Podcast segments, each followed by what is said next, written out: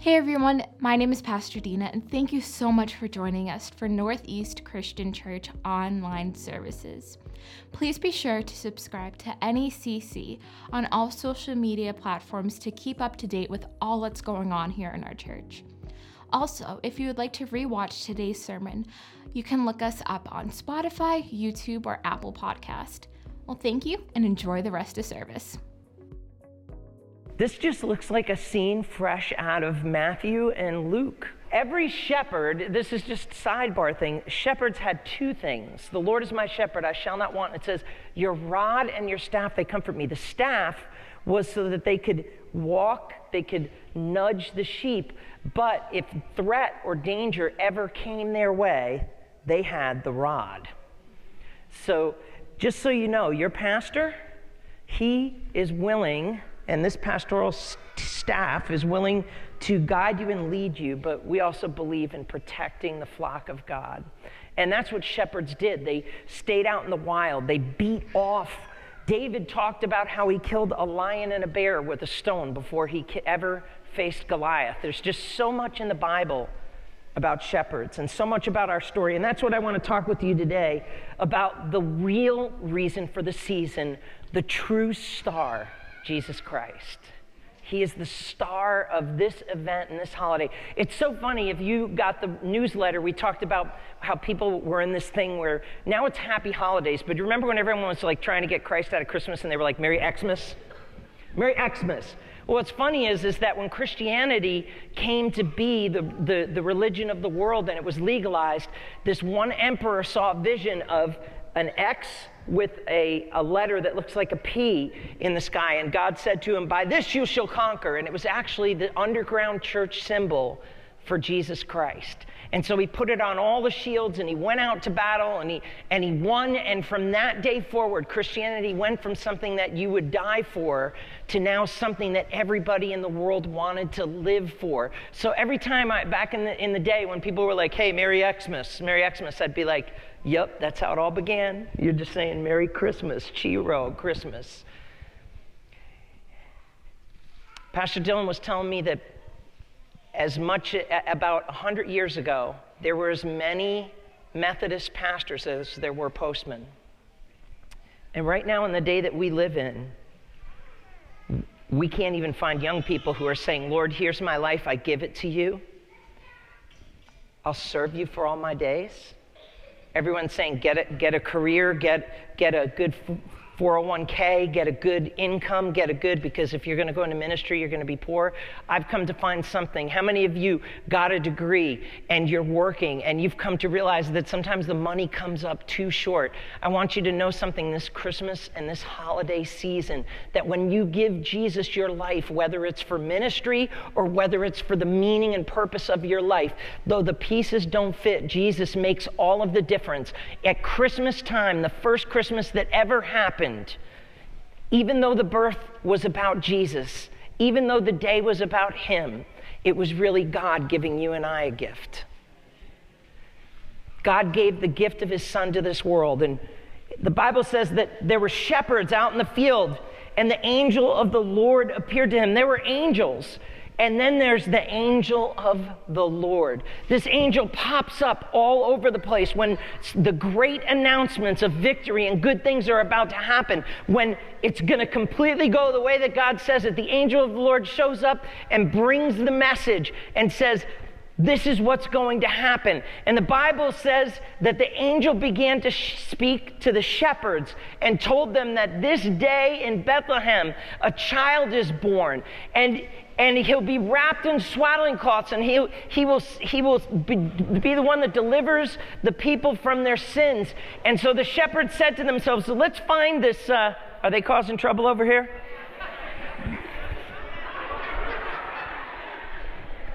That's called male dominance, by the way. Goats do that. That's what they do. Are you sure you want to pet them? Yeah. Okay, all right then.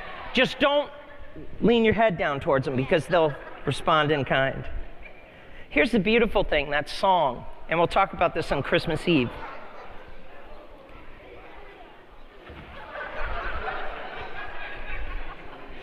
Let's close service and pray. Ready? so if he continues that, we might we might move him out. They're ganging up on him. Look at that. Yeah. Happy Hanukkah. Hey, thank you. You're welcome. Happy Kwanzaa. Hold on, I'm taking a candy break. Thank you so much, man. All right. Thank you. It takes a Marine to respond to situations like this in crisis. Happy Hanukkah. Mazel tov. Muzzle tov. Muzzle tov. Oh, that works. It solves the problem and keeps them in play. I'm surrounded by people smarter than me. I really am. Every single place I go, leave it to a child, huh? They're so honest. Everywhere I go, people are smarter than me. Listen, listen to this. The angels broke, this choir was so beautiful. The, the music Monica sang was adorable. Like it, it was just, I, I my attention was on Jesus the whole time. That's when you know it's true worship. But when the angels showed up, suddenly a choir appeared. And they began to sing this song Glory to God in the highest, on earth peace and goodwill to all mankind. Here's the beauty of that song that they sang is that God's goodwill is not just for good people, it's for everybody. Right now, this room is filled with so many problems, so many shortcomings, so many setbacks. And what I want you to hear this Christmas season is the thing that angels, maybe, maybe, maybe God won't send angels to convince you of it, but if you could just take my word to hear this God is not against you, He's for you. And that He's brought His Son into this world to bring joy to bring peace, to bring hope in the midst of your problems. Life is not perfect. Jesus never promised to take the trouble out of this life, but he did promise that he would bring goodwill our way. God is not up in heaven saying, I give permission to give this person cancer. I give this person, I give you permission to allow this person to struggle with heroin addiction. I give you permission to allow that marriage to collapse and divorce and hurt their family. No, that's not that's not God. You see bad things happen to good people. But what God is doing is, is he says, I'm not going to sit up in heaven and look down and watch the problem. I'm going to come down and say, goodwill to all mankind, peace on earth, and I'm going to bring it, and I'm going to bring it in the form of my son Jesus. I'm so grateful that the Song of the Shepherds tells us that God didn't stay in heaven to watch the problem. And this is what makes it different from all the other creation stories and all the other gods that are out there. And in fact, I've studied and read thousands of pages of all kinds of different ancient religions, and all of them say the same thing over and over again. Their God did this and their God did that, but none of them says their God became like you and me. You have to understand what we're talking about here. There's a, the, there's a theological term for this. It's called the incarnation. What it means is is that God didn't use you as a shield and a pawn for his purposes or a slave for your purposes. What he said is, is that I am going to bring a message of hope to them. I'm going to bring salvation to them. I'm going to bring deliverance to them. And the way that I'm going to do it, I'm not going to do it from heaven talking down at them. I'm going to become just like them so I can look them in the eye and say, I know what it's like to be betrayed. I know what it's like to be abandoned. I know what it's like to be hated. I know what it's like to be hurt. And I want you to know that I have an answer for that hurt, that betrayal, that destitution, that problem, that emptiness. And I've come to bring hope to the world. And he was able, as John said, he said, We have beheld the truth and we touched it.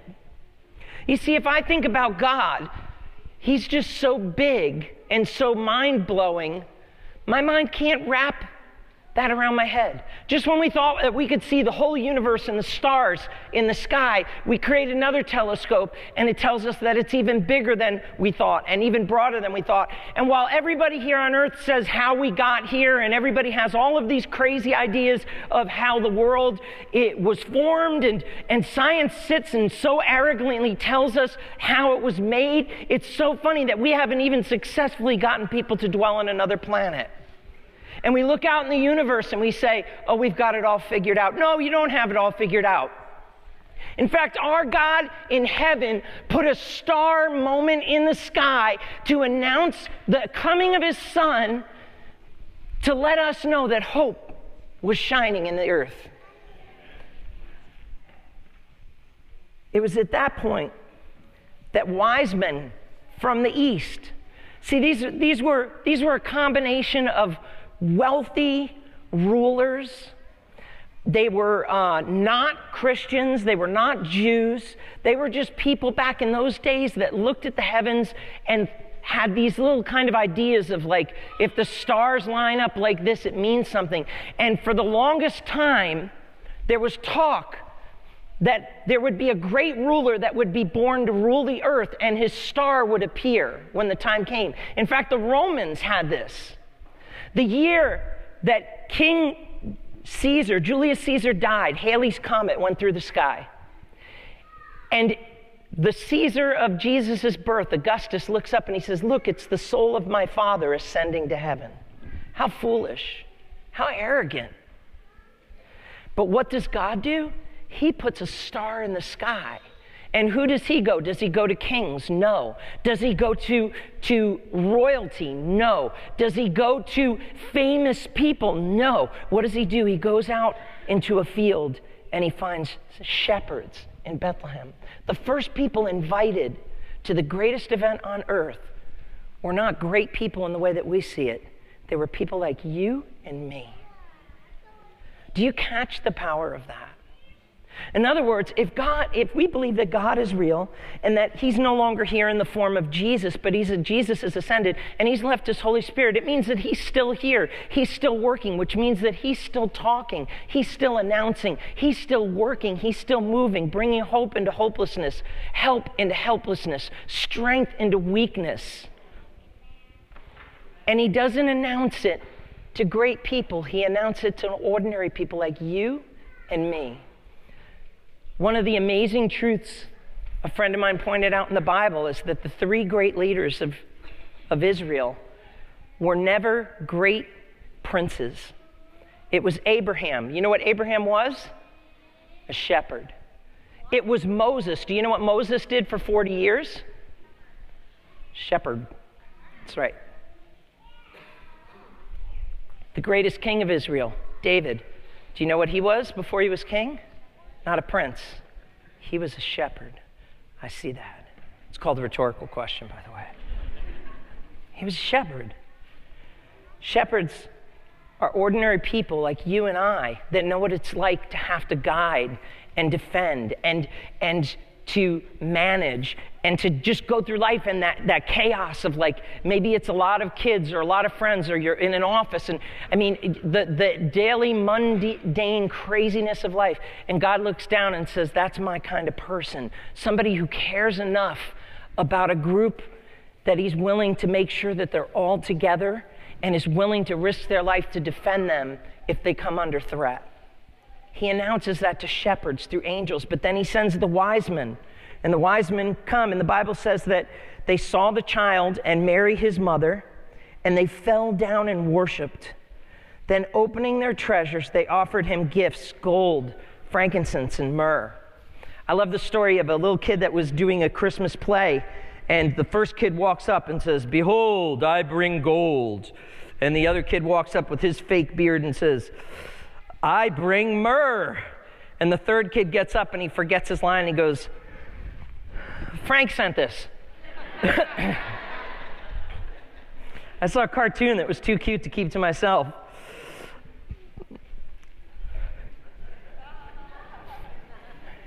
It's like frankincense, not Frankenstein. It's amazing. You see, It's very hard to find people in this world that lift others above themselves. In fact, it's very easy for us to walk through this room, to walk on this platform, to me included, where sometimes it's easier to take a dig at somebody to put them below us because that kind of puts us up a little bit. We do this with brothers and sisters, we do this with neighbors and friends, we do it with families and coworkers and and I often wonder like why do I do that? Why do we do that? The Bible says about God, he says he stoops down to make us great. David said that, the shepherd. And God came down from his throne and he stooped down so that you and I could be lifted above him. And he was born in such a way that great men that would bow before great kings all over the world and send his emissaries knew a king when they saw him. And the Bible says that they walked into that place where the baby lay and they knelt before him in worship, holding up their gifts. Gifts that would sustain Joseph and Mary and Jesus while they were in, in Egypt, protecting their lives. And here's, in closing, what he said. Thank you for my Hanukkah candy, by the way. Listen to this. They will call him Emmanuel, which means God with us. And Matthew says it a few verses earlier. She will give birth to a son, and you will give him the name Jesus because he will save, he will deliver his people from their sins. I'm going to ask the worship team to, or at least Mary Evelyn, if you could, um, to come back. And I want us to have as much time as we can with the animals, but sometimes the more the words, the less the meaning. I want you to catch what's said about this child, Jesus. Listen one more time. They will call him Emmanuel. It's actually two words God is with us. God is with us. And you, she will give birth to a son and you are to give him the name Jesus because he will save his people from their sins. But one of the, one of the other distinct things about all these ideas in the world of how the world was created and see jesus isn't new to the scene the bible says that he was he was god and he, and he decided, he said, if I'm going to save somebody, I'm not going to do it from a distance. I'm going to do it right next to them. You know, I don't know what it is, but the way that we are as people, God's made us that comfort just doesn't seem, eh, cards are nice and calls are good, but there's something different when somebody's next to you holding your hand. Somebody's got their arm around you, or somebody's just sitting there. And I think about the times in my life where my nephew, we didn't know he was going to live. And we were all, as a family, it was at Christmas time. It was around this time, and it was Christmas, and we were all hanging in the hospital, just sitting there for hours and hours, just sitting there. The strength that that gave my brother in law and his wife I think about just recently we, we, we didn't celebrate, but we marked the anniversary of the loss of a precious young child that was seven, that was a part of this community. And he was, he, he had, he had uh, partially drowned. They, they saved him, but he eventually had to be taken off of life support. And I never forget being in that room. And it was one of the unique moments of my life where we sat there and it was time for God to take him home. And I got a text from the aunt. She said this She said, He would have been seven. You know, he would have been 11. He passed at seven, he would have been 11. And I, I texted her back and I said, Yeah. I said, We'll get to celebrate his 11th birthday and all the others, just not yet. Just not yet. See, if this life is all there is, then we might as well just go out and eat, drink, and be merry because tomorrow we die. But God showed that this life is not all there is by sending his son into this world as a gift. And the interesting way that he wrapped it was that he would be able, that we could touch him, that we could behold him, that we could sense, like we did in worship, his Holy Spirit and his presence, that we're not alone, we're not on our own in this, but that God allowed himself to be vulnerable and to be like you and I. And when God wrapped that gift, he was going to peel it back over time because he created what is called, what I call God's Christmas tree. Instead of decorating it with lights, and bulbs, he decorated it with the blood of his son. Instead of crowning it with a star or a bow, he crowned him with thorns. And instead of putting the gift under the tree, he hung it on it. You see, his birth is announced that God would be with us and in fact, when Jesus went to, to, ascend to heaven, he proved, when he rose from the dead, he proved that death is not final. And that he said this He says, I've gone to prepare a place for you. And that when the angels were singing that night, Glory to God in the highest, on earth peace, and goodwill to all mankind, he was saying it to the thief on the cross who only had a 30 second conversion moment. He was saying it to people like you and me that don't feel good, but that's okay because God's goodwill is not just for good people, it's for everybody. And the Bible says, whoever will receive him will become sons and daughters of God. And Jesus, while he was born as a baby, he grew up and he became God's Christmas tree. And he died on a cross, but the story didn't end there. He resurrected from the dead and showed us that this life is not the point. This life is our chance to live for Jesus Christ and not to live for our self centeredness and not to get lost in our sinfulness. To know that you're not hopeless, that you're not helpless, that there is a God God that loves you, that went through what you and I went through, that was willing to be born and vulnerable, that was willing to be betrayed and hated, that was willing to be nailed and crucified, and then was powerful enough to raise from the dead. He is not a helpless child anymore, and he sits at the right hand of God.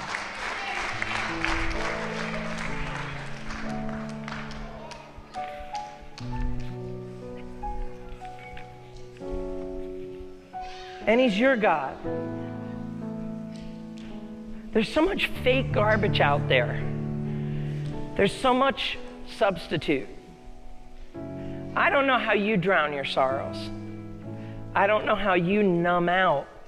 But the truth of the matter is, is that our country and our world is filled with people trying to take the edge off of their sorrow, trying to fill the void, trying to bridge the gap. And there's only one way that that can happen in your life that contentment, that peace in the midst of problems that comes, and that's through Jesus Christ. See, it doesn't matter, sin doesn't matter whether you're in, you could just go through the Ten Commandments, and it doesn't matter whether you've committed adultery, it doesn't matter whether you've murdered someone. It doesn't matter on those levels because those of us that give God a back seat in our life, honor not the Sabbath, who do not make God first in our life, who have substitutes of where we turn for our help and our hope, idolatry. I mean, different strokes for different folks. We all, whether you're a thief, whatever it is, that's sin. And the Bible says that our sin separates us from God. You see, I, I, I could tell you today, oh, I'm a good guy. I'm a good guy. A lot of people actually, back in World War II, pre World War II in 1935, used to say of Hitler that he was a really great guy. He would, he would find out what your favorite gift is and he would have it delivered to you. He would remember your birthday, your anniversaries, creative, great moments. He would send people on lavished vacations, and everybody was like, oh, what a great guy. You might be saying to yourself, well, I, I didn't do what he did, but, but what makes you and I think before a holy God that we're any better than him? You can send your life separated from God to hell just as powerful with bitterness and unforgiveness as you can with heroin. You can destroy your life with anger and wrath just as effectively as you can with grand larceny and murder. See, the Bible says this there's no one righteous, not one, just Him, just Jesus. And He was born into this world. Why? Because He will save His people from their sins. That's the whole reason He was born. I wonder if you could stand across this room before we transition and We'll sing a song that'll give the people time to bring down the animals. It'll give us time to reflect for a moment. But I'd like to give you an opportunity. Now, I'm going to just ask every kid if they'd stand up straight with their hands in front of them like this, with their mouths closed, their eyes looking forward at me, no wiggling, jiggling, talking to the neighbor, hitting their friends.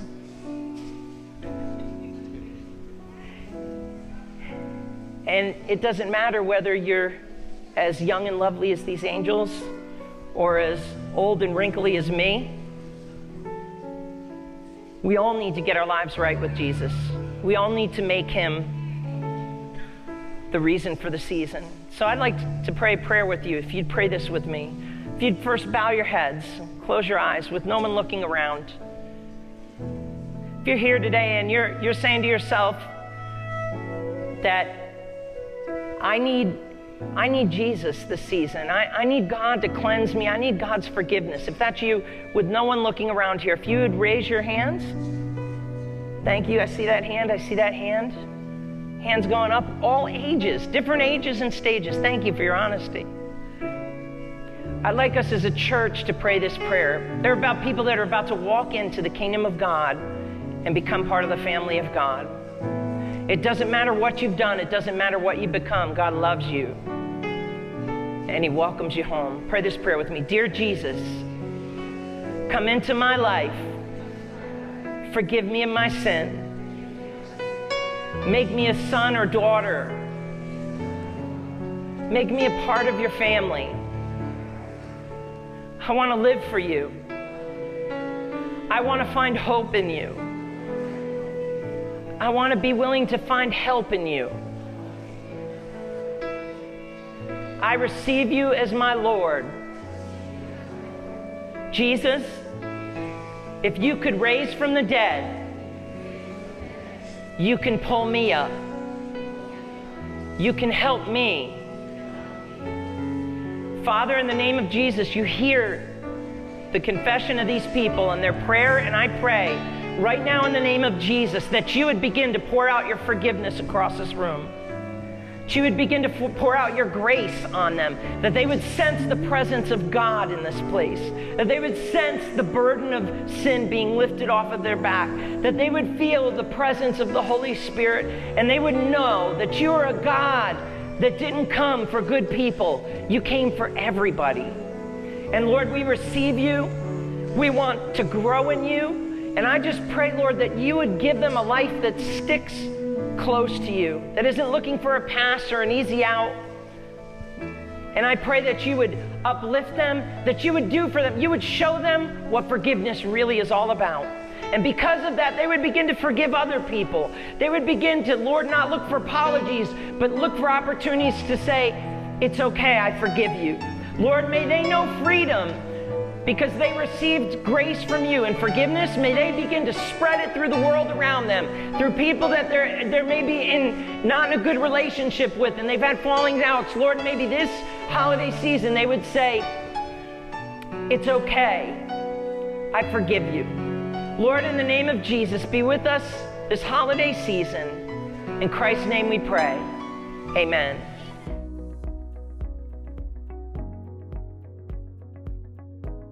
Thank you so much for joining us. Thank you us again for, for being with us today. To rewatch To listen to our messages, search for it Follow on us on YouTube, Spotify, or and Apple Podcasts. And again, And go to up with all that's going on here at the church, ne-cc.org you can for go all news, events, and updates. Thank you, and God bless. ne-cc.org.